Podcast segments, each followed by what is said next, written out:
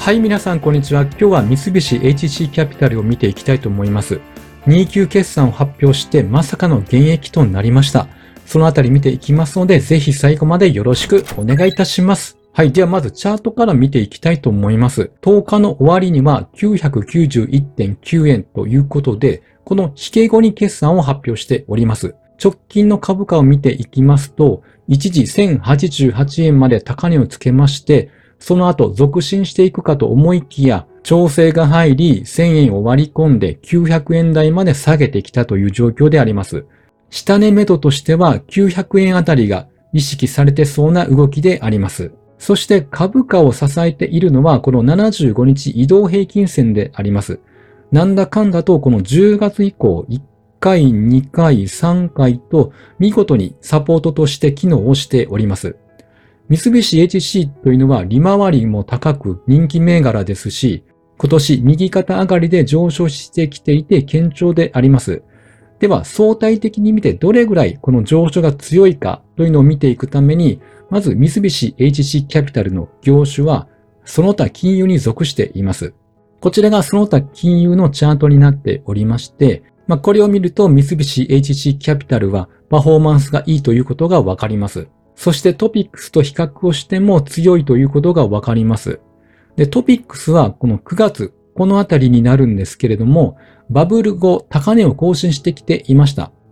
で、三菱 HC キャピタルの時価総額というのが1兆4550億円ということで、 TOPIX に対してのウェイトというのが0.12%と少なめではありますが、まあ、ここまでアウトパフォームしているので、まあ、少しは起因したということが言えそうです。そして三菱 UFJ と比べてみると、まあ、若干劣ってはいるんですけれども、ただ株価としては今年年初というのは600円台だったので、今の価格で見ると約300円以上上昇しておりますし、一時400円も上昇していました。で、今年の前半というのは日本株へ海外の資金が入ってきて上昇していましたけれども、今はその利益確定などもあって調整をつけております。あとはアメリカ株も調整が入ってきていましたので、三菱 HC もこのように調整が入っている状態かなと思います。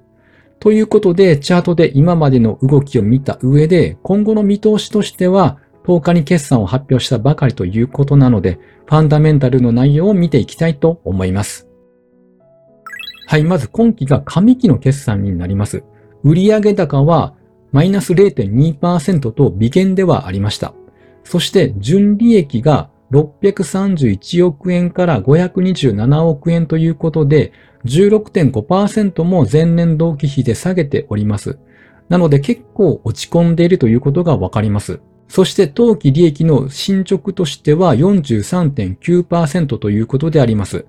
通期の見通しを据え置いているので、下期での巻き返しというのが見込まれています。で、1級の時見ると、1級の時は今期の方が進捗が良かったんですけれども、2級の時にまあ思わぬ失速ということになりました。その要因としては、基礎計画外のアメリカの不動産事業における損失と海外エネルギー事業における減損損失の計上などにより減益になったということであります。なのでこういったまあ想定外のことがなければまあ順調に推移してたということが言えるんではないでしょうか。では、純利益の増減を見ていきますと、まずこの72億円のマイナスの部分でありますが、内訳としては環境エネルギーで58億円のマイナス。これが太陽光発電案件に関わる減損損失の計上であります。そしてもう一つが不動産です。こちらが55億円のマイナスになっております。これは自家評価損の形状によるものです。これが今アメリカで懸念されていることでもあるんですけれども、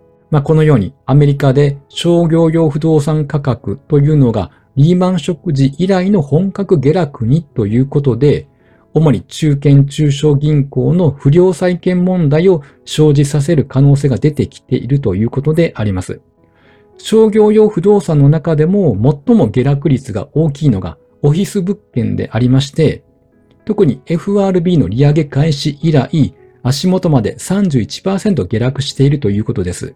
で、この理由としては、リモートワークの広がりがオフィス需要を弱め、価格下落を助長しているということであります。そしてこちらがですね、アメリカの商業用不動産価格を調査しているグリーンストリートアドバイザーズが算出している指数になっております。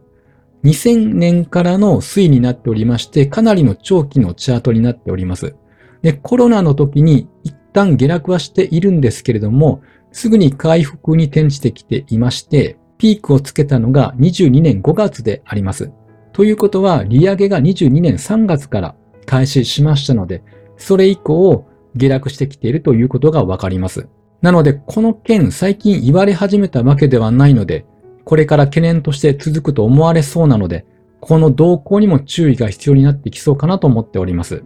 ただ今回の決算でマイナス要因だけではなくて、もちろんプラス要因もあります。それが航空セグメントであります。前回が27億円のマイナスで、今期が73億円のプラスに転じておりますので、前年同期で見た場合は100億円プラスに転じております。詳細としては、売上総利益は市場回復や資産増加によるリース料収入の増加、あと、減損損失の剥落などにより増益になりました。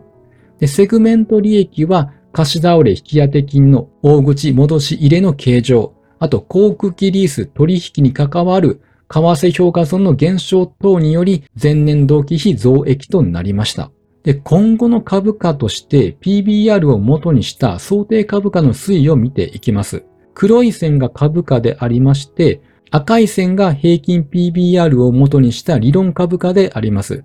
これからわかるのが5月以降というのは株価は理論株価を上回っておりました。そして直近のこの下げでようやく理論株価に落ち着いたという状況であります。レンジで見ても下が約880円、上が1060円ということで、まあ大体ちょっと中間あたりに今は位置をしております。で、先ほどは PBR を元にした理論株価のレンジでありましたが、その他の理論株価を見ていくと、会社予想の PER 基準では968円、アナリスト予想では988円、PBR 基準では1018円ということで、まあ大体900円台後半という見通しであります。なので今の株価が割と適正な価格と言えそうかなと思います。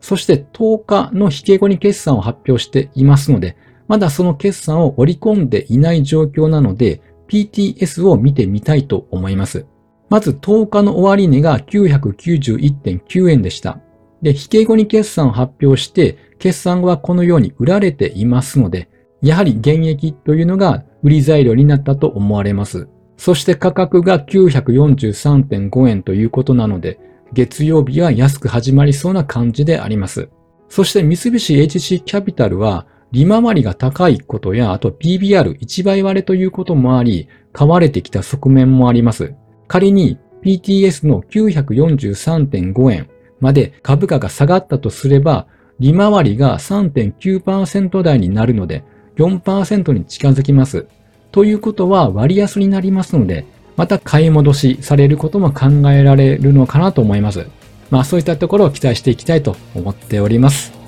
はい、では本日は以上となります。ぜひチャンネル登録よろしくお願いいたします。